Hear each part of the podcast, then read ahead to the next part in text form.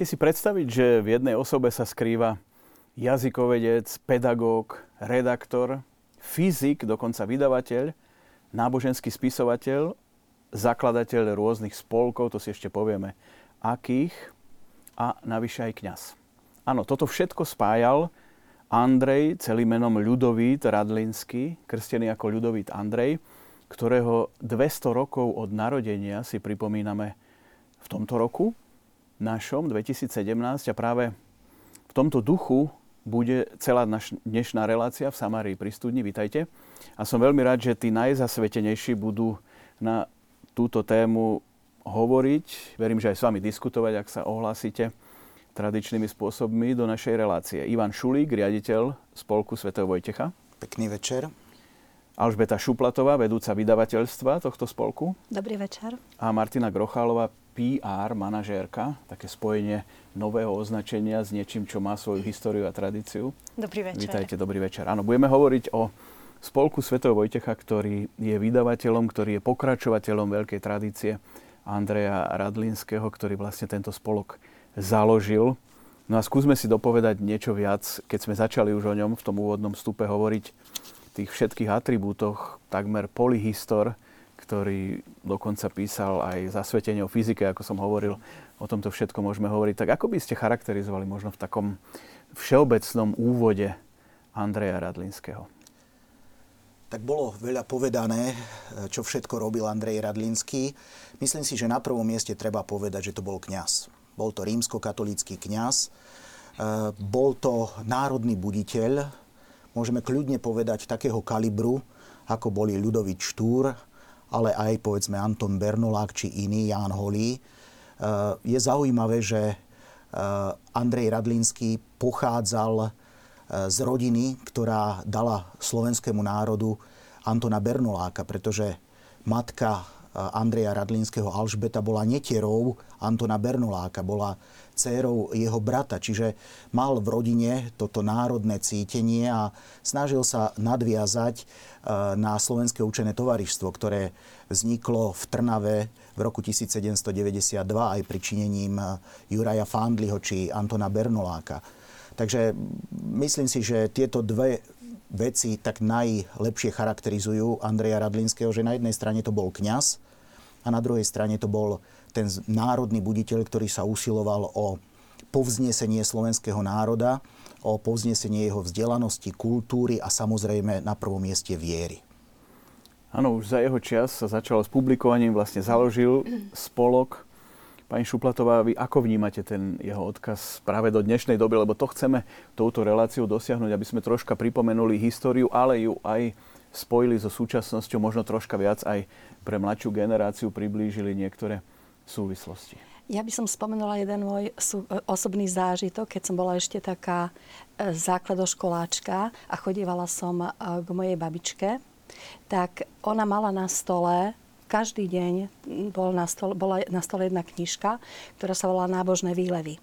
A tieto nábožné výlevy napísal práve Andrej Radlinský a ona sa každý deň z tejto knihy modlila a teda čítala si z nej. No ja som si dovolila niečo, niečo si pripraviť na to, čo vlastne, prečo vlastne Andrej Radlinský, ako zdôvodnil to, že je potrebné, aby, aby vznikol spolok. A v podstate nehovorí nič nové, Aké pekelné píkle kujú sprisahaní nepriatelia proti katolíckej cirkvi, proti jej služobníkom, kňazom, proti pravovernému ľudu, ktorý bol vždy silným hradom proti neznabožstvu, nevere a nemravnosti.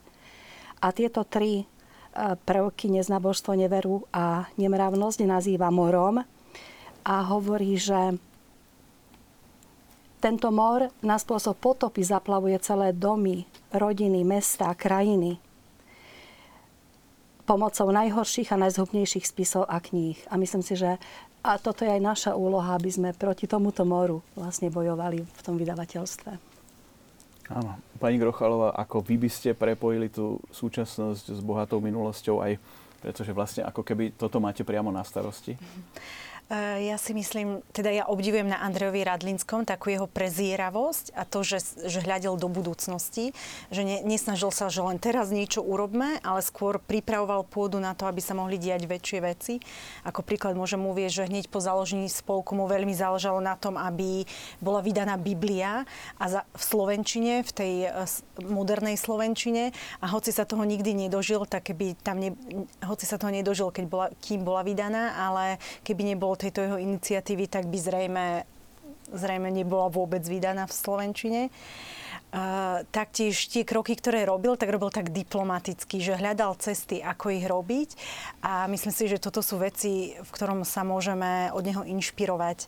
A taktiež robil veci, ktoré boli na tú dobu moderné a práve aj o to sa chceme usilovať my v našom vydavateľstve a teda aj v Spolku Svetov Vojtecha ako takom. Uh, hovor, uh, tlmočí ten jeho odkaz moderným jazykom a tým, čo je blízke dnešnému človeku. Myslím, že sa ešte k tomu potom môžeme aj v konkrétnosti vrátiť. Áno, nech sa páči ja na doplnenie. Ja možno chytil tých dvoch vecí, alebo poukázal na tie dve veci. Betka hovorila o tom, že Andrej Radlinsky vyvíjal e, enormné úsilie o založenie tohto spolku a keď sa pozrieme do dejín, tak vidíme, že to jeho úsilie trvalo zhruba 20 rokov. 20 rokov neustále sa usiloval o založenie spolku, ktorý by bol spolkom na vydávanie dobrých a lacných kníh pre slovenský národ. A nedarilo sa mu to aj preto, lebo žiaľ v tej dobe E, tu bola dosť silná maďarizácia, ktorá išla aj cez cirkevné kruhy, kde e, sa mu nedostalo nejakého pochopenia aj od jeho predstavených, od jeho nadriadených vo Strihome. Je zaujímavé, že on sa usiloval ten spolok neustále dať pod záštitu cirkvi. Aj keď mu radili, že keď to nejde po tej cirkevnej linke, urob to po tej svetskej, po tej e, štátnej linke. A on si uvedomoval, že keby to urobil po tej štátnej linke, akýkoľvek akákoľvek zmena systému by znamenala zánik spolku. A preto sa neustále usiloval, aby spolok bol pod záštitou biskupov na čele s primasom vtedy a e, hovorím, trvalo to 20 e, rokov zhruba. A keď Martinka spomínala tú diplomáciu, tak Andrej, Andrej Radlinsky bol naozaj taký dosť veľký diplomat v tomto. My vieme, že on chcel spolok pomenovať po svetých Cyrilovi a Metodovi, teda po našich vierozvescoch.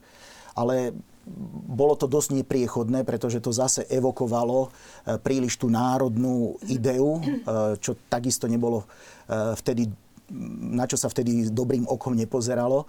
No a on sa v roku 1856 zúčastnil v Ostrihome na oslavách založenia Ostrihomského arcibiskupstva. A tam si všimol, že v Ostrihome sa celkom e, priaznivo pozerajú na svätého Adalberta. Že svätý Vojtech, teda Adalbert, e, tak ho poznajú vo svete, že svätý Vojtech má dobré meno v Ostrihome tak e, zmenil svoj postoj a ten spolok, ktorý chcel založiť, už nechcel pomenovať po svetých Cyrilovi a Metodovi, ale po svetom Vojtechovi. A takýmto spôsobom tých diplomatických krokov uvidíme neskôr bolo viacero, ktoré napokon vyústili do založenia spolku v roku 1869 do schválenia a 870 do toho prvého valného zhromaždenia. Áno, vlastne ste tým odpovedali na otázku, ktorú som si pripravoval, prečo teda mm-hmm. Svetý Vojtech v názve spolku, lebo mimochodom, ak sa nemýlim, v čase naživo vysielania tejto relácie, deň pred ňou, vlastne bol sviatok. Áno, včera Svetého sme mali Vojtecha. sviatok Svetého Vojtecha. A ja by som možno teraz zacitoval charakteristiku vtedajšiu spolku a skúsme to porovnať s tým, kde je dnes. Takže, vydavateľský spolok na šírenie slovenskej rímsko-katolíckej literatúry. Vydával učebnice, katolické noviny, literárne listy, kalendáre a inú náboženskú literatúru a postupne teda mal tisícky členov. Keď to porovnáme s dnešným stavom? Tak e, môžeme povedať, že dnes má spolok viacej členov, ako mal v čase života Andreja Radlinského. Musíme to takto povedať. Dnes máme zhruba e, k dnešnému dňu kolo 92 tisíc e, našich členov. Vtedy tých členov na začiatku bolo 1500. E, vrchol členstva Spolku svätého Vojtecha môžeme povedať, že bol v roku 1953, kedy komunisti násilne rozpustili Spolok svätého Vojtecha a v tom čase členov spolku svätého Vojtecha bolo viac ako 250 tisíc.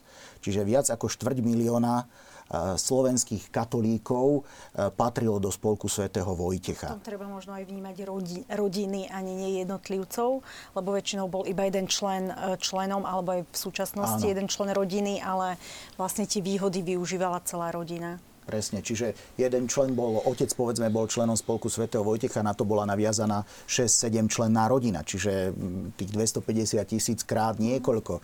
Čiže keď si uvedomíme, aké vysoké číslo to bolo v tom roku 1953, tak e, nie je sa čo diviť, že komunistom veľmi záležalo na tom, aby tento spolok zlikvidovali, teda jeho členskú základňu. Ja by som sa možno pristavila pri, tom, pri tej literatúre a učebniciach, ktoré ste spomínali že spolok od začiatku vydával aj učebnice a v tom som videla, vnímam tiež veľkú prezieravosť Andrea Radlinského, lebo chcel pozdvihnúť celkovo kultúrnu úroveň Slovákov a vedel, že, je, že sa to dá prostredníctvom kníh, lenže nedá sa to, ak nevedia čítať. Preto prvé, prvé veci vôbec, ktoré spolku svätého Vojtecha vychádzali, boli šlabikáre a učebnice, a ako sa vtedy nazývali abecedáre, možno ich o chvíľu aj uvidíme potom ukážky. A vlastne vlastne začal odpiky, že ľudia sa musia naučiť čítať, potom dostanú lacné, lacné knihy a môžu sa ďalej vzdelávať a rásť. Takže ten jeho plán bol naozaj dlhodobý a možno povedať aj veľkolepý a naj, najkrajšie na tom je, že sa mu ho aj podarilo naplniť. Áno, ja teraz poprosím režiu, ktorá už začala s fotografiami, ktoré to, to sú práve, sa pripravili. Nech sa páči mm, To sú komentár. práve ukážky tých abecedárov a učebníc, ktoré vydával spolok úplne od začiatku. A môžeme si všimnúť, že aj keď majú veľmi, že sú iba čierno-biele, alebo sú to len také perovky, tak majú veľmi peknú grafickú úpravu. A už od začiatku to je tiež abecedár. Aj toto je čítanka, čítanka, jedna z čítaniek, ktoré vyšli eh, v spolku svätého Vojtecha. Ano, a tu, máme, už máme života, fotku, áno, áno to, je, to je mama Alžbeta, mama Andreja Radlinského, Alžbeta so sestrou eh, Máriou. Máriou. Mária to bola najstaršia uh-huh. zo súrodencov, mal ešte troch bratov, takže a, tuto a tu otec, je so otec synmi, so synmi. Andrej Radlinský je v vľa, vpravo sedí vpravo a jede, jeho syn uh, Ján starší bol, zostal doma s rodičmi a mladší Štefan sa stal kňazom, kňazom. Takže mali dvoch kňazov v rodine. Áno, pôsobil na Hornej Orave. Hej. A tu je uh, Andrej Radlinský, ako je znáz, znázorňovaný do súčasnosti. Áno. Mal aj brata Jozefa, ktorý ako 19-ročný zomrel, takže potom napokon zostali to už sú opäť Iba ukážky z tých čítaniek a abecedárov, učebníc. Ale okrem teda týchto literárnych učebníc vydával spolok napríklad aj učebnice matematiky alebo proste všetky učebnice, z ktorých sa deti učili v škole. V Slovenčine samozrejme. Hej. Tak išlo mu o vzdelanosť, o pozdvihnutie e, vzdelanosti slovenského národa, ako bolo povedané predovšetkým e, keď sa ľudia naučili čítať, mohli sa vzdelávať a potom mohli náležite sa aj formovať cez literatúru, ktorú ponúkal spolok svätého Vojtecha. Áno, potom sa vydala aj Biblia, ako ste spomínali, v tzv. modernej slovenčine, alebo aj jednotný katolický spevník a ďalšie a ďalšie vydania až dodnes vlastne.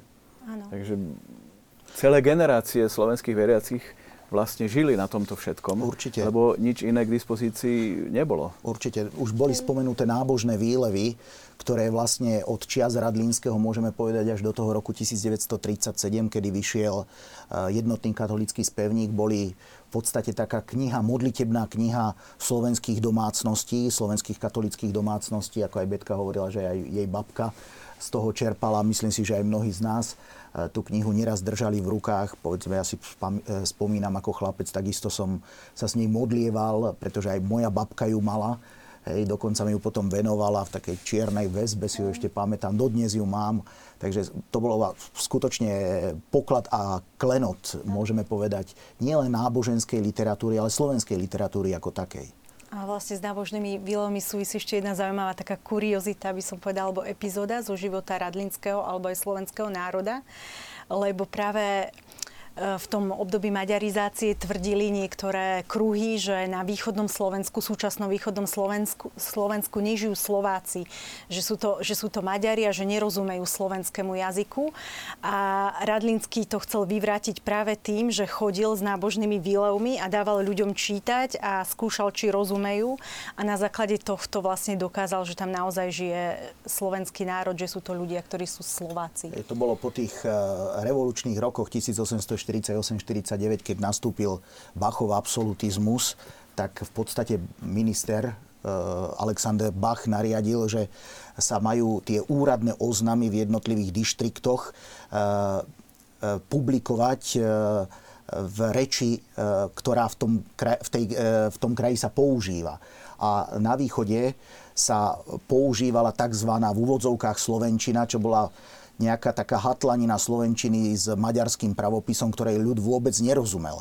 A argument vo Viedni bol ten, že však tam nežijú Slováci, tam nežijú ľudia, ktorí by slovenčine rozumeli. A nakoniec Radlinsky, ako bolo spomenuté, sa e, prel až do takej miery, že dostal úradné poverenie od vlády, aby dokázal, že na východe Slovenska žijú Slováci. A s tými nábožnými výlevmi obchádzal e, šarišskú župu, môžeme povedať, a navštívil 119 farností, kde dokázal, že je tam ľud, ktorý rozumie slovenčine. Hej, a takýmto spôsobom potom na tomto území v roku 1850 sa stala záväznou reč, ktorú on použil v nábožných výlevoch. A môžeme povedať v konečnom dôsledku, že aj vďaka nemu dnes tieto územia sú súčasťou Slovenska.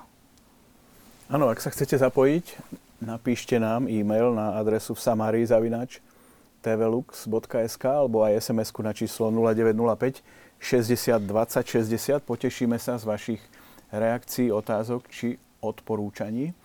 A my pokračujeme s našimi hostiami ešte stále v tom duchu tej minulosti a potom neskôr sa presunieme do súčasnosti a možno do komparácií jednotlivých období, ale poďme ešte skúsiť o Andrejovi Radlinskom viac z jeho života. Mm-hmm.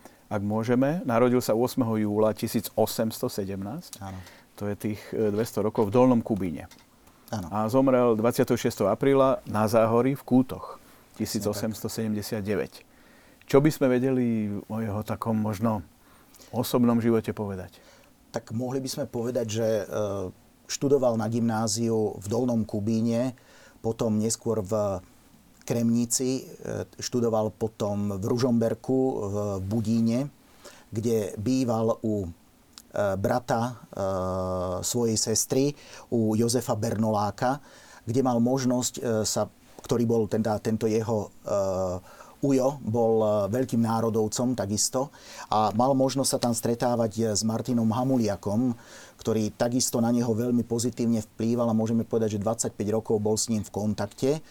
Potom neskôr študoval filozofiu tu na Kapitulskej ulici v Bratislave Eh, teológiu vo Viedni, bol vysvetený na kniaza 2.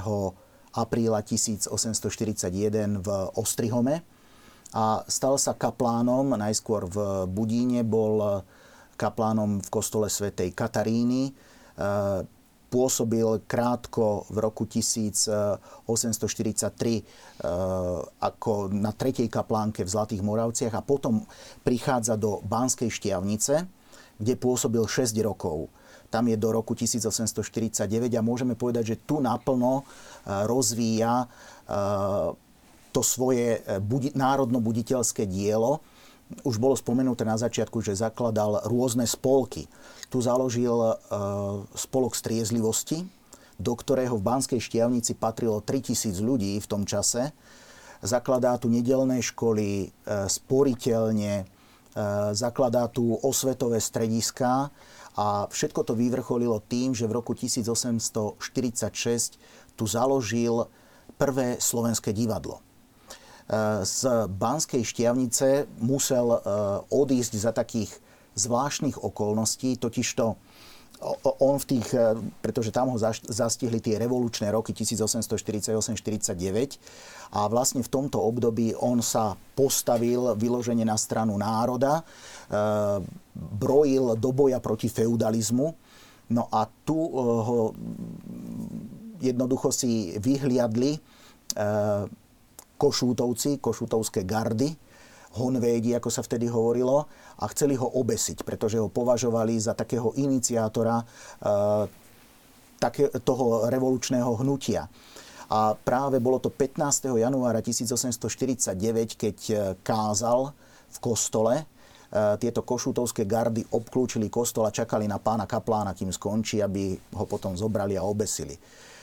Počas tejto kázne nám zachytili dejiny, že kostolník Murgaš sa volal, sa priplazil na kazateľnicu a Radlinskému povedal, čo sa chystá.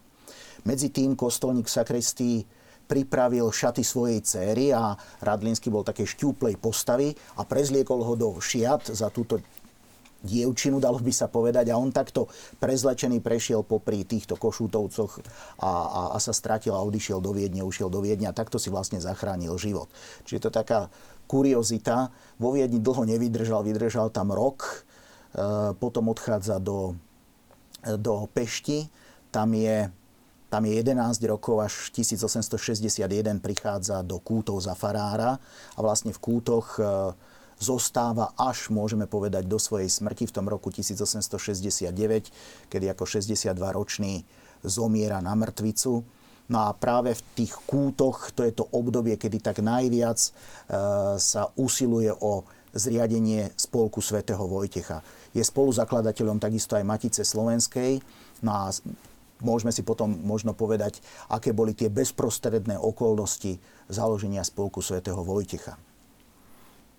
Ďakujem pekne za takýto naozaj pekný a povedal by som plastický životopis. Taký kocke krátkosti. Andreja Radlinského, na ktorého si spomíname, už aj diváci zareagovali, ktorí pridávajú ich úctu k svetému Vojtechovi, spomínajú, že sa čítali knihy o svetých mm-hmm. a tak mhm. ďalej. Jedna bola mimoriadne obľúbená kniha Kristov rytier a tak ďalej.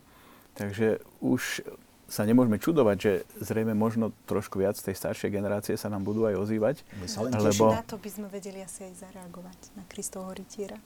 Áno, Kristof Ritter je v pora- máme edíciu, o ktorej budeme hovoriť, hádam, neskôršie. Volá sa Retro, čo naznačuje aj toto písmeno R. A štvrtá v poradí kniha, ktorú chystáme, je práve priam taký dobrodružný životopis svätého Vojtecha s názvom Kristov Rytier. Takže onedlho asi o mesiac by mohla byť aj prístupná. Takže diváčka či divák sa môže ano, tešiť ano. na nové vydanie. A v obnovenom, v obnovenom jazyku samozrejme pre, prepracované, zredigované. Poďme ďalej. Ako sa to vyvíjalo s tým eh, jeho dielom?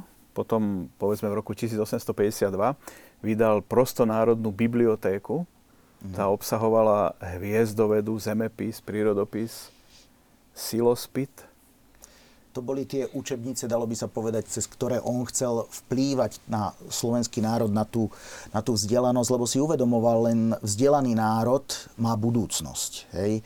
A treba si uvedomiť, že Slováci žili uprostred prostredia, ktoré nebolo nejako veľmi žičlivé slovenskému národu ako takému. Skôr naopak sa snažil tento národ, ktorý nebol nejako veľký, e, pohltiť a Radlinsky si uvedomoval, že len keď dá e, vzdelanosť a vieru tomuto národu, tak e, tento národ dokáže prežiť a bude mať budúcnosť. Takže aj cez toto svoje dielo naozaj pôsobil práve týmto smerom.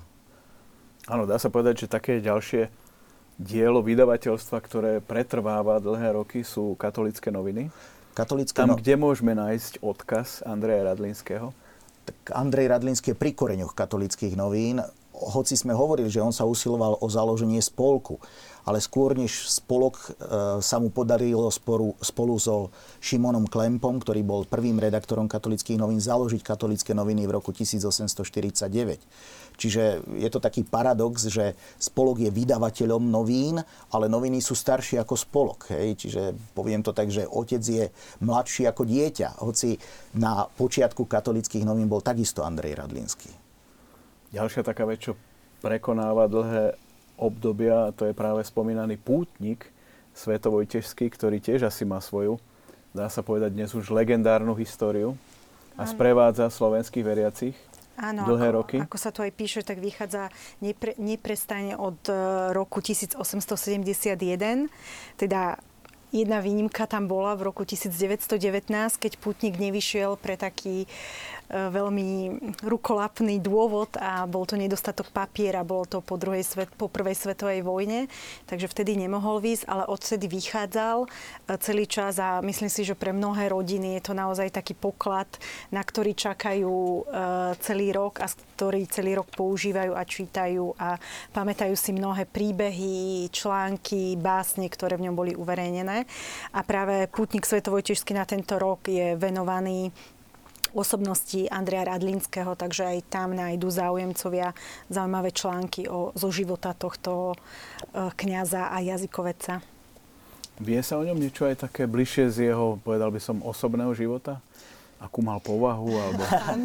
tak uh, vie sa, uh, máme také spomienky, ktoré uverejnil na Andreja Radlinského, ja zacitujem, Jan Hesek, to bol človek, ktorý bol v podstate takým jeho veľmi blízkym v úvodzovkách spolupracovníkom. Bol to človek, ktorý ho sprevádzal, robil mu kočiša a podobne, môžeme tak, takto to povedať. A on na neho spomína následovne, budem teraz uh, citovať, ako všetci duš, uh, duševne prepracovaní ľudia, i on bol nervózny a prudký Hej, čiže Jan Hesek spomína ako Radlínsky raz, keď im niekto mm, cestou, bol to istý poštár, cestou do Skalice nevyhovel, tak ako mu Radlínsky aj naložil, keď to takto ľudovo povieme. Čiže mal takú, takú svojskú povahu. Určite bol takého, takej, takej prúčej povahy, pretože aj tá jeho smrť sa hovorí, že sa nejako rozčúlila, že teda to malo vplyv na to, že dostal mŕtvicu a podobne. Ale vieme, že teda on celý svoj život e, vlastne vložil do služby národa e, je taká epizóda z jeho života, že mm, v podstate sa zdá, ako keby sa on po tých e, revolučných rokoch priklonil k tomu krídlu Jána Kolára, ktoré e, pod rúškom staroslovenčiny e, vlastne propagovalo češtinu ako úradný jazyk. A pripojil sa k ním aj Radlínsky a Michal Chrastek, ktorý bol jeho kamarát, mu to vyčítal a nazval ho zradcom. A on mu v jednom liste veľmi tak tvrdo odpovedá, že takúto urážku si od neho nezaslúžil, lebo všetko svoje zdravie, svoje imanie, všetko dal na oltár národa. A vysvetľuje, že vlastne tá staroslovenčina, ktorú si takisto aj on ako keby navonok osvojil, je len takým rúškom prostredníctvom ktorého, zase ide o ten diplomatický ťah z jeho strany, chce u vlády vo Viedni dosiahnuť ústupky, ktoré by inak nebolo možné dosiahnuť. Čiže bol to aj taký trošku, trošku diplomat a e, ak môžem spomenúť epizódu, ktorá bezprostredne predchádzala založeniu spolku svätého Vojtecha, tam vidíme aj veľkosť charakteru tohto človeka. Vidíme, že on dokázal obetovať aj, poviem to tak, e, svoju česť a dobré meno, e, aby e, tento spolok mohol vzniknúť. Totižto v roku 1867 sa v Moskve konala taká národopisecká výstava Všeslovanský zjazd. A Radlínsky tam išiel spolu s Jankom Jesenským a Pavlom Mudroňom. A keď sa odtiaľ vrátili, tak e, v novinách ho Antal Lonkaj, ktorý bol jeho spolubrat kňaz, ale teda Maďar, ho obvinil z vlasti zrady a pánslavizmu. A teda išlo o vážne obvinenie. O niekom napísať, že je vlasti zradca, teda mm, to, to je vážne obvinenie. A Radlínsky ho dal k súdu, dal na neho žalobu. A súd sa mal konať 15. E, novembra roku 1869 v Trnave. A vtedy e, Anta Lonkaj si bol vedomý toho, že na tomto súde nemôže uspieť, tak čo urobil? Utekal s prosíkom, by sme dneska mohli povedať, za arcibiskupom kardinálom Šimorom do Ostrihomu, teda, že nech mu pomôže. A Šimor si zavolal Radlinského dvakrát. 2. a 10. novembra a poprvýkrát po ňom chcel, aby stiahol žalobu na Lonkaja, čo on kategoricky odmietol, pretože je povinný si chrániť svoju česť a dobré meno. Druhýkrát, keď si ho zavolal 10., tak už išiel na to trošku inak a pýtal sa ho, že za čo by bol ochotný tú žalobu stiahnuť. A on mu vtedy povedal, že bude pre neho satisfakciou, ak podpíše zriadenie spolku svätého Vojtecha. Ak e, toto urobí, že on tú žalobu stiahne. Tak kardinál Šimor poveril svojho generálneho vikára, ktorý bol vtedy v Trnave, Henricha Sajbéliho, aby preštudoval stanovy a dal mu k ním vyjadrenie. Ten dal svoje súhlasné stanovisko a 12. novembra toho roku 1869 kardinál Šimor podpísal zriadenie spolku svätého Vojtecha a Radlínsky stiahol žalobu na Lonkaja. Nikdy o tom nehovoril on sám, potom to vyzradil e, Martin Kolár, ktorý bol takisto správcom spolku svätého Vojtecha neskôr a František Richard Oswald. Takže títo to na neho povedali, že za akú cenu v podstate on vymenil zriadenie spolku svätého Vojtecha. Takže potom následne o rok na to sa konalo prvé valné zhromaždenie 14. septembra 1870 a to je vlastne dátum taký oficiálny vzniku spolku. Veľa toho hovoríte a ja sa ospravedlňujem za svoju nevedomosť, ale publikácia o Andrejovi Radlinskom existuje alebo neexistuje? Existujú, samozrejme, existujú rôzne publikácie. E, jedna z takých najnovších, e, jej autorom je doktor Štefan Hanakovič, tiež bývalý riaditeľ Spolku svätého Vojtecha. Boli viaceré publikácie. Určite by stálo za zváženie, že by sme aj my niečo, aspoň takú uh, informačnú brožúru o tomto veľkom kňazovi a národnom buditeľovi pripravili. Myslím si, že to môže byť taká výzva aj ja pre nás. Ja by som rada ešte iba dodala, lebo sme tu spomenuli aj také jeho skôr negatívne črty, tak aby sme to zakončili dobrou vlastnosťou. To hovorí tiež Jan Hesek, že bol Andrej Radlinský bol dobrého srdca. Raz išiel na lúky za kostcami, keď raňajkovali, vzal do rúk kosu, proboval kosiť, povedal, že je to ťažká práca. Každý si zaslúži jednu zlatku na deň a liter vína vtedy sa platilo na deň len 40 grajciarov. Takže mal aj tento taký ľudský Zaujímavé, rozmer. zakladal spolky striezlivosti a dával po litri vína. Takže Vy ste spomínali nábožné výlevy, už nám tu píšu z Horného Šariša, že veľmi si spomínajú na túto knihu a bola aj súčasťou dievčenskej svadobnej výbavy. Áno, áno. Áno, aj on ju daroval svojej neteri. A spomínajú, že babka vlastnila, mali sme pre tou knihou všetci takú bázeň. Presne tak, presne ano. tak. Ešte by som dodala k tomu životopisu Radlinského, že v roku 2012 vydal Spolok svätého Vojtecha tak jeho prerozprávaný životopis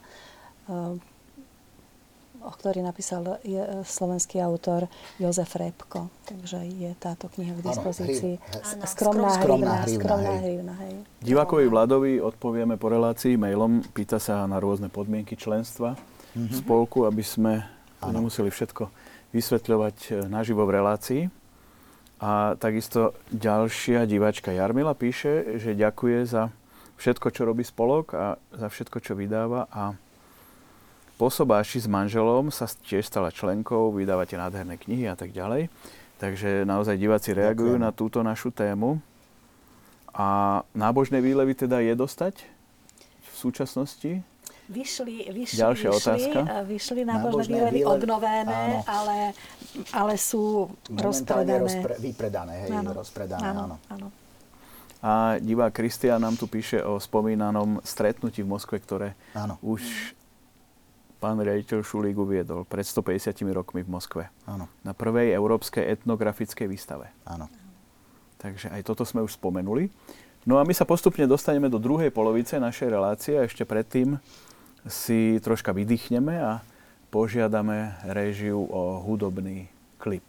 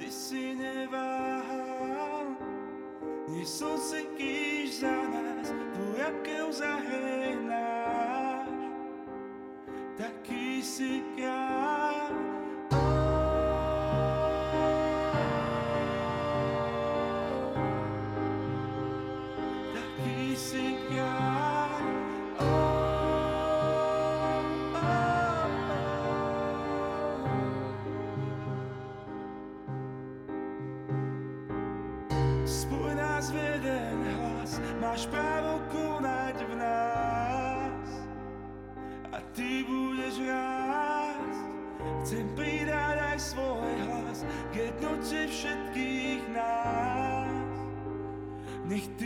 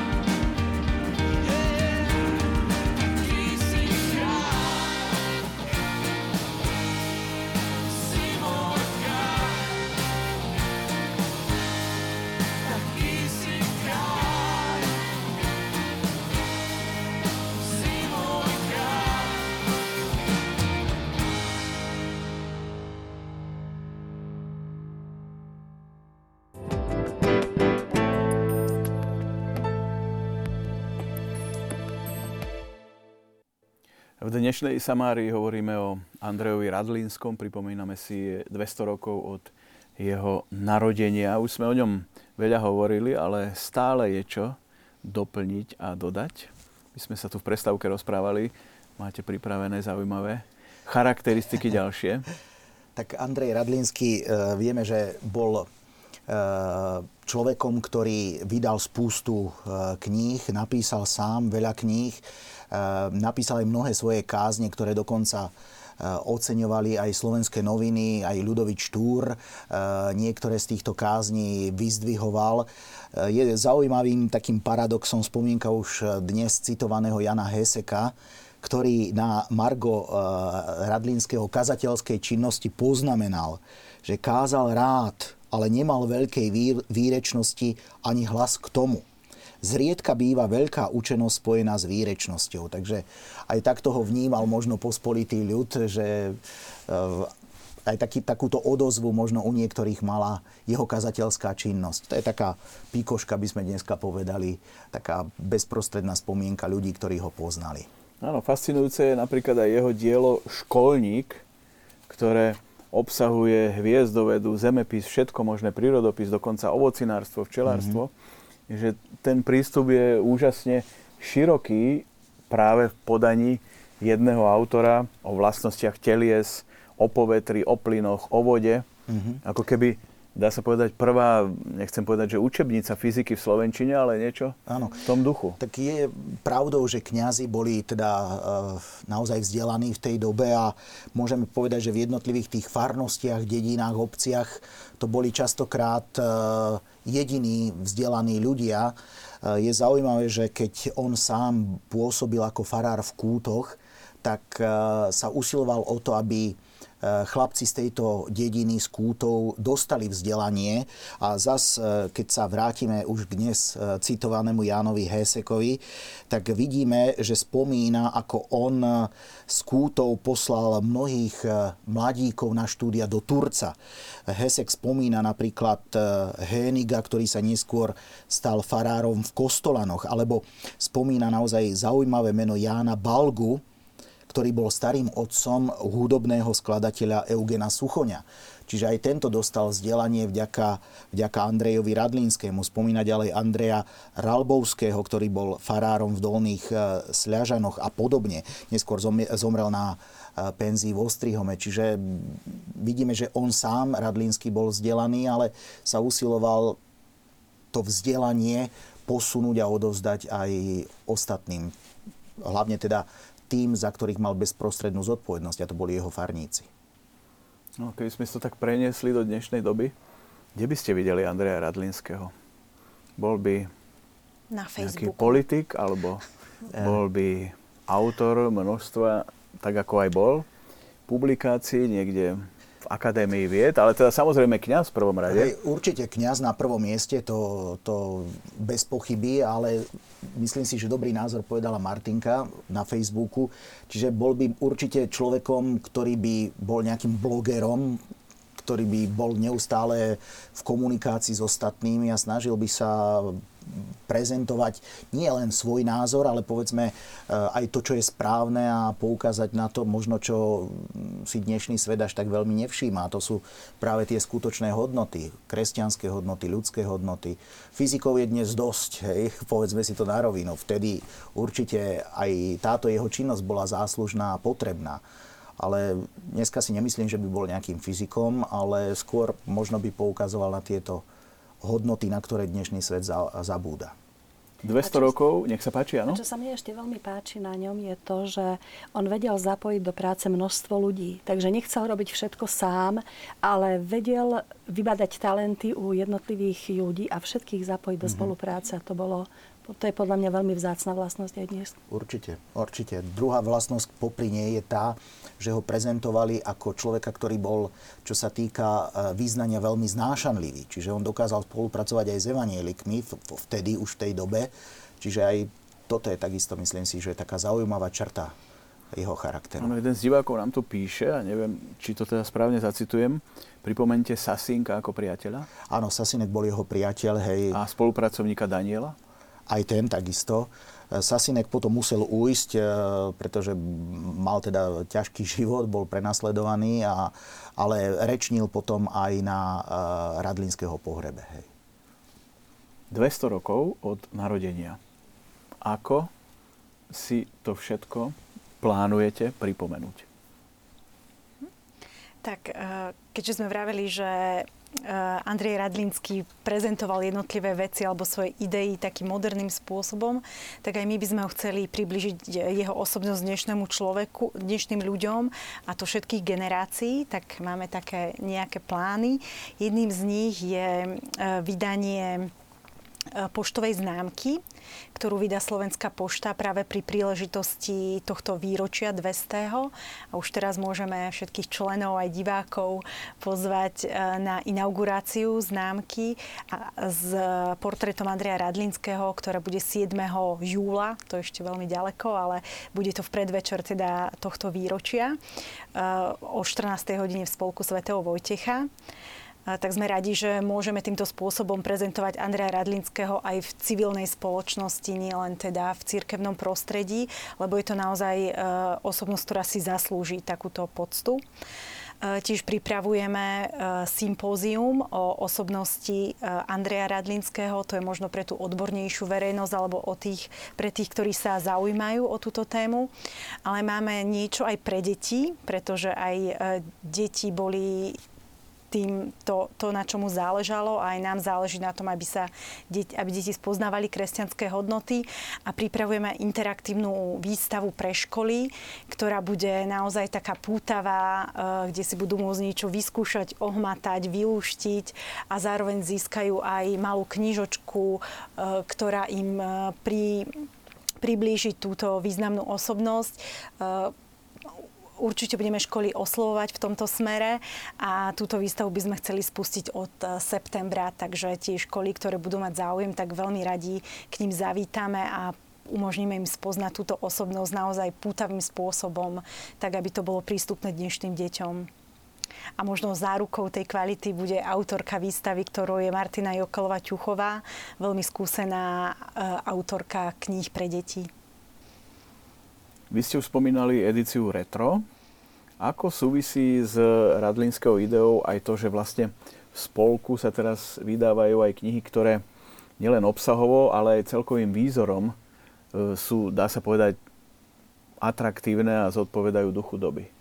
Tak e, keď sa pozrieme do knižníc e, našich starých rodičov a aj do knižnice Spolku svätého Vojtecha, tak my vidíme, že tie knihy, ktoré vychádzali e, v spolku kedysi, boli skutočne veľmi pekné aj z tej, z tej grafickej stránky by sme mohli povedať. A nám naozaj záleží na tom, aby naše knihy, knihy z nášho vydavateľstva boli nielen pekné, čo sa týka obsahu a toho, čo sprostredkúvajú čitateľovi, ale aby boli pekné aj e, práve z toho estetického hľadiska, teda aby to bola kniha, ktorú keď človek chytí do ruky, aby bola príjemná, aby bola voňavá, keď to takto povieme, aby, aby jednoducho človeka upútal jej dizajn a myslím si, že v tomto sa nám celkom darí, ale o to môže Betka teraz viacej povedať. Snažíme sa spolupracovať s profesionálmi. To znamená, že po tej vonkajšej grafickej stránke naozaj je tá grafická stránka zverená profesionálom, teda výtvarníkom, grafikom, ktorí sú v tejto, v tejto oblasti naozaj dobrí. Myslím si, že to počujeme od našich čitateľov a dostávame ohlasy na vonkajšiu výzáž našich kníh, teda aj na, aj na vnútro samozrejme. Ale to aj, majú, majú k tomu, aj keď e, sú to externí spolupracovníci, tak majú k tomu taký osobný vzťah. Napríklad jeden z tých grafikov povedal, že, že on je veľmi rád, že práve naše vydavateľstvo má pekné knihy a že jeho starí rodičia pracovali v spolku a že to sú také rôzne súvislosti, ktoré sa potom pospájajú a sa to určite premieta aj e, potom do toho konečného produktu knihy. Čiže vidíme, že spolok spája ľudí ešte aj dnes, hej Áno, že tá taká niť, e, tá jednoducho ide z tých predchádzajúcich generácií Áno. až do dnešného dňa a e, vlastne sa tá vedomosť, alebo aj tá, teda tá vedomosť, ale zároveň aj skúsenosť s tými knihami, tá sa prenáša v rodinách. Áno, divák Stanislav nám presne toto píše, že s kvostom ich rodinej knižnice doma mm. sú, ako to on sám píše, citujem, hrubizné, v koži viazané životy svetých a svetíc, ano ktoré vydal spolok ešte v roku 1907. Hmm. Ktorá bola asi prvou knihou, v ktorej som si ako dieťa listoval okrem iného aj pre krásne obrázky. Áno, áno. Takže vlastne potvrdzuje to je to, vaše o čom hovoríme, áno. A čo dnešná generácia? Ako ju osloviť? Ktorá je na internete, všetko chce mať digitálne, tiež hľadáme ten spôsob. Eh, na jednej strane chceme aj my na toto zareagovať, že sme na Facebooku, máme peknú webovú stránku a podobne, ale na druhej strane ich možno chceme práve pritiahnuť tou krásou tých kníh k tomu, ako keby sa vrátiť ku knihe ako k súčasti umenia, pretože kniha je súčasťou umenia a kultúry a vlastne ich chceme k tomu nejako pritiahnuť aj takýmito knihami, ktoré vydávame. A myslím si, že už na to reaguje práve aj mladšia generácia a veríme, že chceme to prepájať určite aj s, s modernými médiami, ale určite nechceme si postaviť za cieľ e-knihy ako náš hlavný produkt, ale skôr ako doplnkový produkt e, k, tla, ku klasickým tlačeným knihám, ktoré si myslíme, že vydržia mm-hmm. a prežijú nás aj keď mnohí si myslia, že nie. Čo vám niekto povedal, pardon, že vaše knihy sú drahé? Uh, Ako by ste na to zareagovali? Uh, Netvrdím, že sú, ale jasné, keby taká otázka tak bola. Môže Martinka zareagovať, hej. A, uh, je to veľmi relatívne. Tiež by som použila to, že kniha je súčasťou umenia a keď ideme do divadla alebo do kina, tak si zrátajme, koľko zaplatíme za jedno predstavenie alebo za jeden film, keď ide celá rodina a keď si kúpi ešte k tomu všetky tie veci, čo s tým súvisia. Kniha nám napriek to, naproti tomu zostane na dlhý čas a môžeme sa k nej vrácať aj niekoľko desiatok rokov. A je to aj taká otázka osobného postoja, že je to vec, do ktorej, keď to poviem dnešným jazykom chceme investovať, tak niekto investuje do kníh, niekto investuje do niečo iného. A keď niekto tú knihu chce, tak si ju kúpi, aj keď je drahšia. Ja môžem za nás čestne povedať, že knihy určite nepredražujeme a že je v nich premietnutá celá tá námaha všetkých ľudí, ktorí sú do nej, do tvorby knihy zapojení a keď to porovnáme s knihami z iných, povedal by som, civilných e, vydavateľstiev, tak e, tieto knihy sú ešte oveľa lacnejšie. Presne, to som chcela ja teraz povedať, že určite nemáme drahšie knihy ako iné vydavateľstva. Ja som predtým, než sme prišli sem do štúdia, bol v jednom knihkupectve sa pozrieť a zobral som do rúk x kníh, pretože ma knihy zaujímajú a všímal som si hrúbku a tak ďalej všetko a všímal som si samozrejme aj cenu kníh, takže môžem naozaj povedať, že určite nemáme drahšie knihy ako iní. Hej. Ono zdá sa, ako keby dnes e, najmä mladšia generácia menej čítala knihy, aj keď sa hovorí, že možno sa ten trend práve zastavuje v súčasnosti. Ja mám práve že pocit, Hej. že viac. Ako, a neviem u nás, ale hlavne v zahraničí, mladí ľudia v kuse čítajú knihy, keď idú v metre alebo v električke. A teda ja sa stretám, že v električke idú ľudia, čítajú si knihy a mladí ľudia. Tak... Čiže vzhľadom na internet a všetky tie ďalšie mm-hmm. digitálne či sociálne médiá, zdá sa, že kniha by nemusela byť určite, na ceste k zániku. Určite. Ja si myslím, že kniha má budúcnosť, pretože keď sa vyberieme do knihkupectiev, tak vidíme, koľko je tam ľudí a koľko je tam kníh. Mm. Čiže ak by bola pravda, že sa dneska nečíta, tak by tie knihkupectva boli prázdne, že by tam síce kníh mohlo byť, ale ľudí by tam nebolo. A naozaj niekedy je tam dobrá tlačenica, by som povedal. Áno, aj divák Pavol nám píše a odkazuje, že teda sa mu najviac páčil obsah na pútnikovi aj pred 60 rokmi, ale aj teraz. Mm-hmm. Tak to Takže to je sme radi. pochválne konštatovanie. A povedzme si, čo vlastne znamená to byť členom spolku? Mnohí to vnímajú naozaj ako takú súčasť svojej rodinej identity a toto členstvo de- doslova dedia z generácie na generáciu. Členstvo prináša nejaké výhody a aj nejaké povinnosti. Tými výhodami je to, že každý člen dostane každý rok e, tzv. podílové knihy, alebo my ich voláme členské publikácie. Jednou z nich je Putník Svetovojtežský, jednou z nich je vždy nejaká putavá kniha. E, minulý rok to bol, alebo na tento rok to bola Dokonalá sloboda, naozaj veľmi pekný román. E,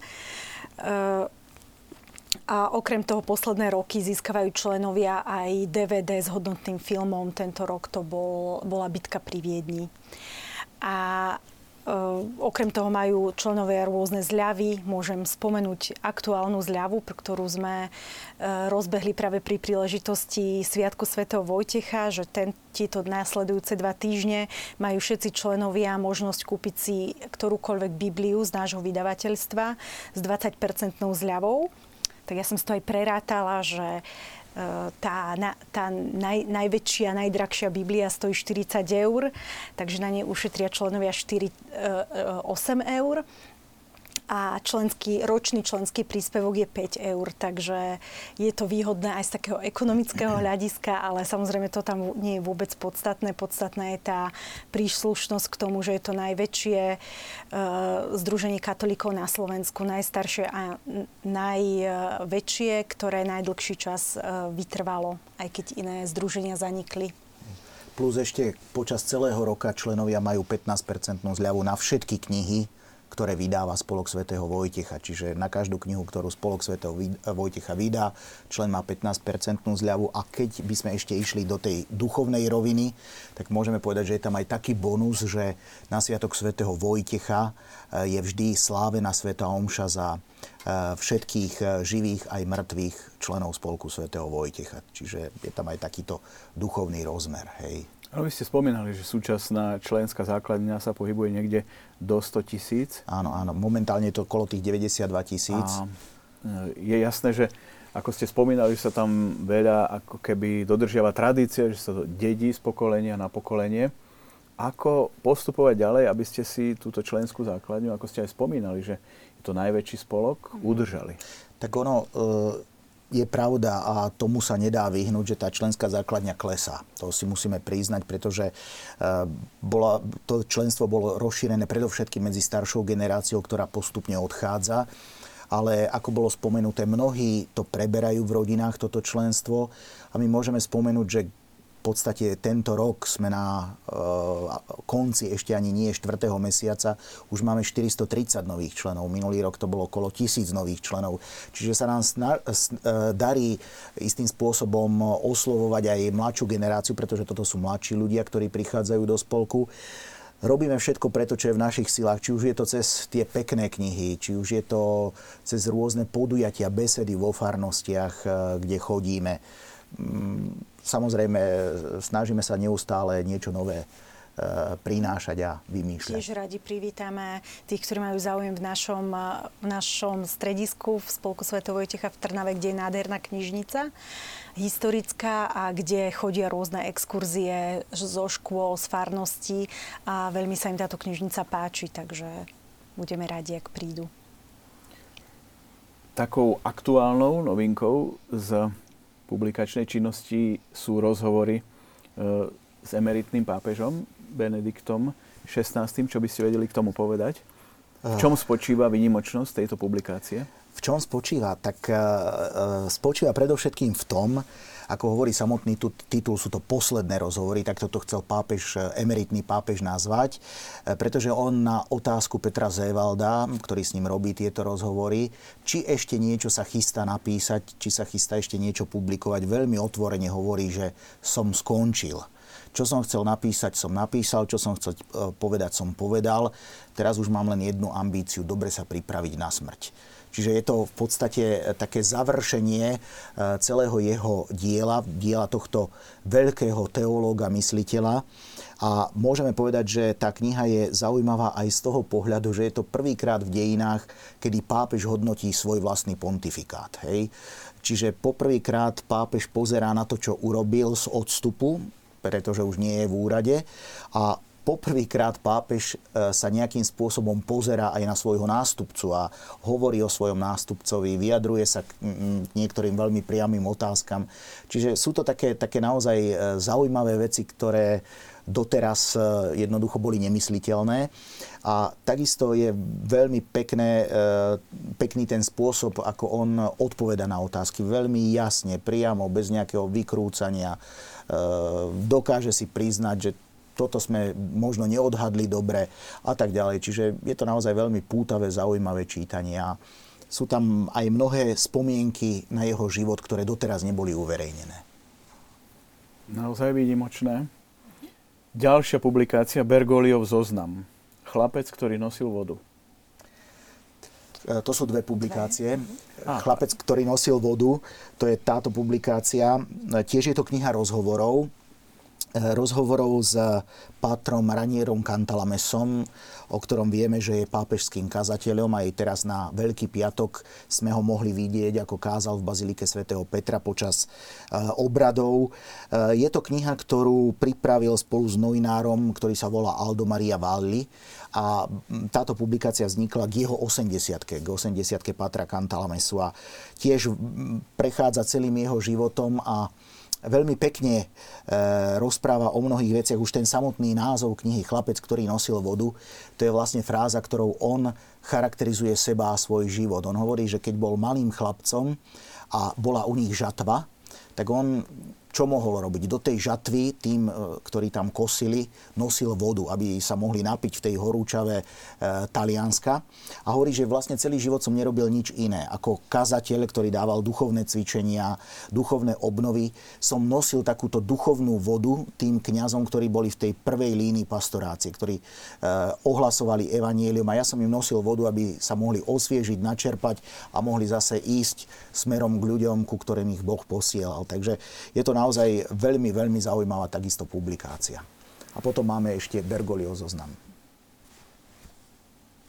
Bergoglio zoznam napísal autor, novinár Nelo Scavo a je vlastne o prenasledovaní cirkvi v Argentíne, čo my máme dosť chabé informácie o tejto historickej e, záležitosti.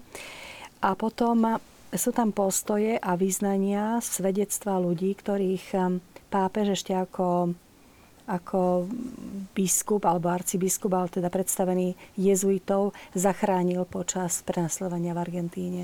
Veľmi zaujímavé čítanie, veľmi, veľmi priamo až nie, v niektorých momentoch až strašné dozvedieť sa, čo všetko sa tam dialo. Takže... Že my sme zažívali nejakú totalitu tu ano. a tam bola totalita inej farby. Ano. Hej. Hrozná, hej.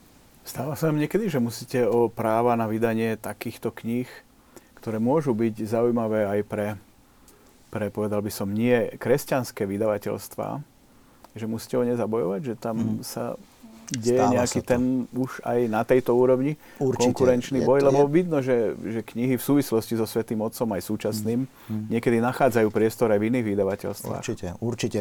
Je to, ako ste povedali, je to konkurenčný boj, takisto aj tu je to poviem tak ľudovo biznis, ako sa povie a teda musíme sa aj my eh, pričiniť o to, ak chceme, aby sme tieto práva dostali, teda musíme o to zápasiť, poviem to takto zjednodušene. A badať také trendy možno silnejšie v súčasnosti na Slovensku, že by té knihy, publikácie, témy kresťanské oslovovali aj tie iné vydavateľstva? Určite, určite. Môžeme povedať, že kedysi možno m, tie kresťanské témy alebo Svetý Otec a tak ďalej neboli až tak zaujímavé, príťažlivé pre svetské vydavateľstva. Dneska zrejme e, vidia aj svetské vydavateľstva, že je nejaký hlad po tejto literatúre aj na Slovensku a snažia sa aj oni do tohto konkurenčného boja teda vstupovať. Možno by Andrej Radlinský mal z toho radosť. Určite. Určite takýto áno, nárast áno, záujmu. Určite. Možno po aj, aj po 40 rokoch, keď sa nedalo vydávať no. množstvo kníh s touto tematikou? Určite, určite. Ale je zaujímavé, že aj napríklad v zahraničných vydavateľstvách mnohé práve z týchto kníh vychádzajú práve v civilných vydavateľstvách, nie v úplne v ano. katolických. Tie Divácká otázka, či sa chystáte vydať súbor akatistov? E, momentálne my nie teraz. A či si myslíte, že všetky knihy a brožúrky sú cenovo dostupné všetkým? O tom sme už vlastne hovorili. Hej, ako my si myslíme tak, že e, e, tie knihy, ktoré máme, nie sú drahšie ako iné vydavateľstva. Ja poviem, nám by sa tiež e, páčilo dať tie knihy lacnejšie, ale jednoducho, keby sme dostali na to nejakú dotáciu od niekoho a podobne, čiže my tú knihu musíme zaplatiť. Aj nám takisto nikto nič v tomto nedá zadarmo. Sám ste spomínali, že je tu boj aj o autorské práva. Tie autorské práva nie sú lacné. A tým, že je o to veľký záujem, rastie cena týchto autorských práv. A keď povedzme sa nám podarilo dostať e, autorské práva treba na posledné rozhovory, tak určite to nebola lacná záležitosť, povedzme si na rovinu. Ale čo sa týka brožúriek a takýchto vecí, tie tak tie určite sú dostupné. Sú dostupné alebo potom sú vždycké alternatívy, že napríklad keď máme li, knihu Litány, tak potom máme aj Litány osobitne a ľudia si môžu kúpiť iba tú kartičku s tými jednými litániami alebo knihy na prvé sveté príjmanie, že máme naozaj rozpetie od tých úplne lacných za 3 eurá až po, po drahé knihy, ktoré, ktoré chcú venovať deťom ako vzácný dar. Takže že ten výber tam je a pritom ani tie lacné knihy nie sú, povedala by som, škaredé alebo nehodnotné, ale sú práve cenovo dostupné aj pre tých, ktorí možno nemajú naozaj na to, aby si kupovali drahé knihy. Jednotný katolický spevník. Čo sa tam vlastne mení pri ďalších a ďalších vydaniach?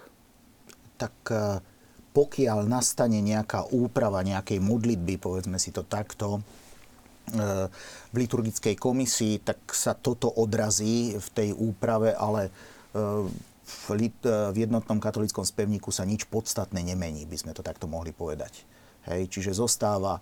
E, my, na, u nás sa naposledy zmenila grafika. Hej. My sme urobili uh, jednotný katolický spevník v novom layoute, v novej, v novej grafike, v novom grafickom spracovaní, čiže je prehľadnejší, ale obsahovo sa tam nič nemenilo.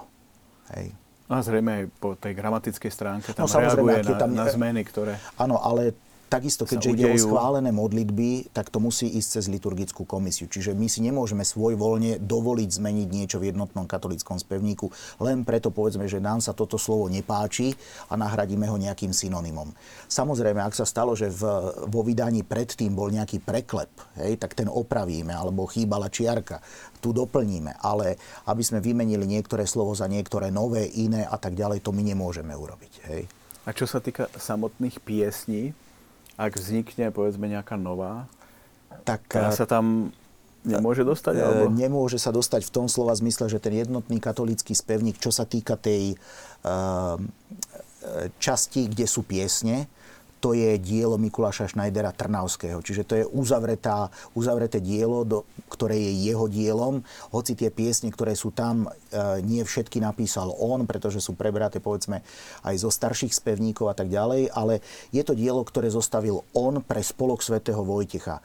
Spolok svätého Vojtecha si u Schneidera Trnavského objednal toto dielo cez e, cez eh, správcu, vtedajšieho správcu Peštényho, Jana Peštényho a v podstate skoro 20 rokov spolok pracoval na vyda- eh, príprave a vydaní jednotného katolického spevníka. Eh, túto iniciatívu spolku zastrešili vtedajší biskupy, ktorí takisto v rámci svojich diecez zriadili komisie, ktoré E, takisto e, sa podielali na príprave tohto spevníka.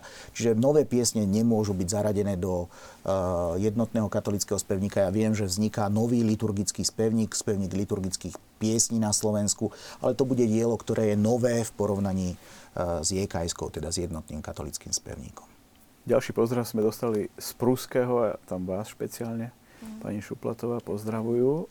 Ste tam údajne v totalitných časoch viedla tzv. stredka, ale spomínajú, ako sa im páčia sa, pozdravujem.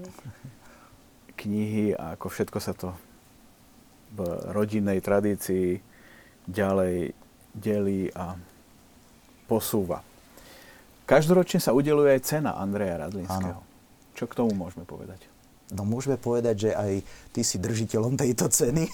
Ale nie, preto som ja viem. s tým začal, ale ja aby sme aj, aj týmto spôsobom Určite. vlastne vyzdvihli tú ano. úlohu a historické ide, poslanie Andreja ano. Radlinského. Áno, ide o prínos e, jednotlivých novinárov v tom danom roku, e, ktorí nejakým spôsobom e, sa pričinili o tiež o prezentovanie hodnôt, ktoré boli vlastné aj zakladateľovi spolku, teda Andrejovi Radlinskému. Je to cena, ktorá sa udeluje už niekoľko rokov podstate nominácie na tieto ceny e, môže dať v podstate každý. E, vieme, že potom e, prebieha taký ten schvalovací proces a nakoniec s odobrením konferencie biskupov Slovenska, teda konkrétne mediálnej rady a v konečnom dôsledku pléna je táto cena udelená každý rok niekoľkým osobnostiam, ktoré sa pričinili o prezentáciu a propagovanie hodnôt, kresťanských hodnôt a morálnych hodnot našej spoločnosti. Povedzme si ešte o týždenníku, ktorý vydáva spolok, už sme o ňom hovorili. katolické, katolické noviny. noviny, ktoré tiež majú úžasnú tradíciu, ale tiež zrejme bojujú od toho, povedal by som, mladšieho čitateľa. Určite, možno Martinka je dlho pôsobila v redakcii, môže povedať o boji o mladšieho čitateľa. Bojujeme, ale práve preto, ale opäť tým spôsobom, že katolické noviny sú rodinné noviny a tú svoju rubriku tam nájdú aj deti, aj mladí, aj staršia generácia. A ja teda vidím tu najväčšiu nádej práve v deťoch, pre ktoré je tam veľmi taká interaktívna rubrika a myslím si, že to, že ak sú katolické noviny v rodine každý týždeň a deti a mladí s tým žijú, aj keď ich možno nečítajú, tak verím, že raz sa k ním opäť vrátia, možno keď budú starší. A vlastne teraz jedna z redaktoriek, ktorá bola nedávno na pohovore, jedna z tých mladších, tak vravela, že, že, že mali doma vždy katolické noviny a teraz, keď je profesionálka a robí už dlhší čas v médiách, tak sa rada vrátila aj do redakcie katolických novín aj, a odovzdáva to, čo vie. Takže bolo spomenuté, že sú to e, noviny rodinného typu. To je na jednej strane veľké plus týchto novín, ale na druhej strane taký, taký, také obmedzenie, ktoré to tým novinám dáva, pretože naozaj to e, zasahuje čitateľov od 5-6 rokov až po 100 rokov, poviem to takto. A je jasné, že e, nedá sa každou stranou, každým článkom každému vyhovieť. Čiže toto niekedy ľudia frflú na niektoré veci, ale treba si uvedomiť, ak si ja nájdem v tých novinách, povedzme každý týždeň dve, tri strany, ktoré sú pre mňa dobré, ktoré mi niečo hovoria, tak tie noviny e, splnili svoj účel, splnili svoje poslanie, pretože ťažko, povedzme, človek, ktorý má 10-12 rokov, bude čítať e, veci, ktoré sa dotýkajú, povedzme, nejakého intelektuálnejšie, e, hĺbšieho problému, poviem to takto, alebo zas naozaj starší človek nemôže chcieť, aby rubrika mladým alebo deťom bola podľa jeho vkusu a podľa jeho gusta. Hej. Ale myslím, že v posledných rokoch sa e, usilujú noviny prinášať aj také e, vzory, by som povedala, alebo osobnosti z civilného života, ktoré sa môžu prezentovať hodnotami a myslím si, že toto láka práve aj mladých čitateľov, že si tam nájdu o tom, čím žijú napísané. V posledných rokoch ja som zaregistroval aj prílohu na nedeľu, Áno. ktorá zrejme veľmi pomáha ľuďom, Určite. ktorí možno nemajú až taký aj kontakt, alebo aj dokonca nemôžu ísť na Svetu Omšu v nedelu. Áno, alebo nepočujú, že mnohí nepočujú, ľudia hej. slabšie počujú, tak im Je tam si výhoda tá, že sa dá tá príloha vytiahnuť z tých novín, zložiť a človek si sleduje počas povedzme Svetej Omše aj čítania, liturgické čítania, alebo sa môže pripraviť už na slávenie Svetej Omše aj doma, že si ich dopredu prečíta, premedituje a tak ďalej. Takže myslím si, že je to plus. Diváčka Alžbeta ďakuje za podielové knihy a všetko, čo spolok robí a pripravuje a vyprosuje Božie požehnanie. Že ako ďalej so spolkom? No. Le, relácia sa vám pomaly chýli ku koncu. Áno. Tak môžeme to tak začať zhrňať všetko. Odkaz Andreja Radlinského, súčasnosť, 200 rokov, budúcnosť spolku. Tak e, môžeme azda povedať, e, ten taký odkaz Andreja Radlinského pre súčasnosť je ten, že e, Videli sme aj z tých niektorých vecí, ktoré sme spomenuli, že e, musel sa boriť s rôznymi príkoriami, ktorých sa mu dostávalo či zvonka, či znútra a nenechal sa Andrej Radlinsky znechutiť. Že dokázal možno niekedy tak e, diplomaticky, takticky možno urobiť e, krok dozadu, aby mohol urobiť 2-3 kroky dopredu. Čiže toto jeho úsilia, táto jeho verva sú možno aj pre nás takým povzbudením, že aby sme sa niekedy nenechali znechutiť, keď niekedy tiež môžeme mať možno e, všetkého plné zuby, ako sa povie.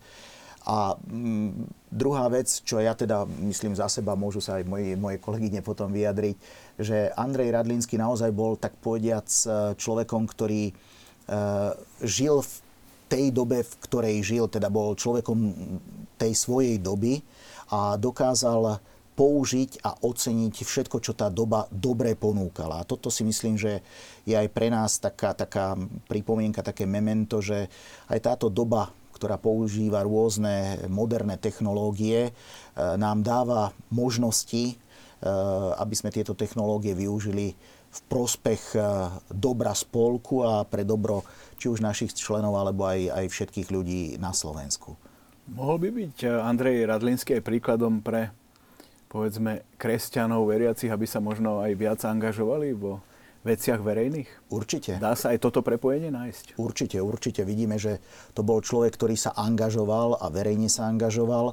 A keď e, si spomenieme na tie revolučné roky 1848-49, tak to bol človek, ktorý vyložene agitoval v prospech aj nejakých e, historických zmien. Čiže e, nebol to človek, ktorý by sa utiahol a žil si možno zavretý na fare v tichosti svojej kutice, ale dokázal sa naozaj angažovať v prospech ľudí, ktorí mu boli zverení aj takýmto spôsobom. My sme veľa hovorili o tej jeho, povedal by som, pozícii ako príkladu pre bežných ľudí, ale aký môže byť príklad z jeho strany aj pre, povedzme, súčasnú generáciu kňazov? Kde asi ťažko by sme možno ano. hľadali, ale pri všetkej úcte takýto prístup, povedal by som, polihistorický, mm-hmm k rôznym aktivitám. Môžu vyjadriť aj lajci. Môžu, ja sa vyjadria aj lajci, potom sa vyjadri. Ja si myslím, že určite v tej vzdelanosti, že, že bol to vzdelaný človek, ktorý sa vzdelával a ktorý bol múdry a to si myslím inteligentný a to si myslím, že je výzva aj pre dnešných kňazov, aby neochabovali, aby sa vzdelávali. Mm-hmm. S týmto ja sa priznám osobne veľmi súhlasím, aby e, dnešní kňazi boli naozaj e, kňazmi, ktorí študujú, ktorí sa vzdelávajú na jednej strane, samozrejme, ktorí sa aj modlia na strane druhej, ale boli sme svojho času svedkami toho, že sa to u nás tak uh, nejako to, to vzdelanie a to štúdium dávalo tak bokom, by som povedal. Však on není až taký inteligentný, ale sa modlí, však bude to dobrý kňaz. Hej. V dnešnej dobe si myslím, že kňaz musí mať aj poznanie a vzdelanie. Samozrejme, modlitba je na prvom mieste, to nikto nespochybňuje, ale vidíme, že bohužiaľ aj mnohí kňazi svojou nevedomosťou a neznalosťou spôsobili v svedomiach ľudí dosť zlá, by som to takto zjednodušene povedal. Preto Andrej Radlinský je naozaj povzbudením k tomu, aby aj kňazi eh, si boli vedomí toho, že nestačí skončiť 5 či 6 rokov teológie a som teológom na celý život, ale treba sa neustále vzdelávať a doplňať si vzdelanie. v nevýhode dnešní kňazi, lebo vtedajší kňazi boli najmúdrejšie, všetci boli menej múdri a teraz je veľa ľudí, ktorí majú rovnaké alebo vyššie vzdelanie ako dnešní kňazi. Takže... Určite nemusia byť dnešní kňazi fyzikmi, to je jasné. Nemusia ako byť, bol Andrej Radlinský. Áno, ako bol Andrej Radlinský, či jazykovedcami, ale musia byť kňazmi. A musia uh, byť kňazmi so všetkým, čo k tomu patrí. Teda aj uh, vzdelaním. Hej. Ešte stihneme. Jednotné katolické spevníky boli predtým, a toto citujem, v pútavejších a praktickejších obaloch. To... Plánujete sa k ním vrátiť? E, neplánujeme sa k ním vrátiť, pretože to boli z nášho pohľadu gíčové obaly, povieme to takto ro, na rovinu. Samozrejme, že sa mohli tieto obaly niekomu páčiť, koľko ľudí toľko chutí, ale ako sme spomínali, my chceme robiť e, knihy, ktoré sú pekné a keď, e, povedzme, budem veľmi konkrétny, čo sa týka jednotného katolického spevníka, keď nám odborná verejnosť, teda ľudia, ktorí grafickému dizajnu rozumejú, povedia, že akú krásnu knihu ste urobili, aké je to pekné a ocenia to. A keď my, povedzme, jednotného katolického spevníka sme za 9 mesiacov predali viac ako 30 tisíc kusov, čiže je o to záujem, tak e, samozrejme asi tejto diváčke nevyhovieme, ale to už je formát je väčší preto, lebo väčšina čitateľov chcela väčšie písmená, takže ono sa nedá všetko do jednej knižky zmestiť, aby bola malá s veľkými písmenami a aby si mohli zmestiť do vrecka. Možno na záver taká poznámka od diváka Pavla. Mám pred sebou knihu Nábožné výlevy, Áno. vydaná v roku 1906. Uh. To je symbol vlastne toho, Krásne. čo sme chceli touto reláciou povedať. Prepojenie úžasnej histórie, úžasných skúseností a aj osobnosti Andreja Radlinského a to, že nám vlastne zanechal odkaz aj v podobe spolku, ktorý vy zastupujete a toto všetko sme chceli dnešným divákom televízie Lux tak trocha priblížiť a ukázať. Ďakujem vám za účasť v štúdiu. Želám veľa úspechov v ďalšej práci, aj pri vzdelávaní nášho slovenského národa, aby sa vám vydarili aj oslavy 200 výročia narodenia Andreja Radlinského a ja ďakujem Ivanovi Šulíkovi, Alžbete Šuplatovej a Martine Grochálovej okay. za účasť v dnešnej relácii. Ďakujem aj vám, vážení televízni diváci, ktorí ste nám poslali naozaj množstvo, najmä pozdravov a odkazov vidno, že spolok a odkaz Andreja Radlinského v slovenskej verejnosti žijú. Ďakujem pekne.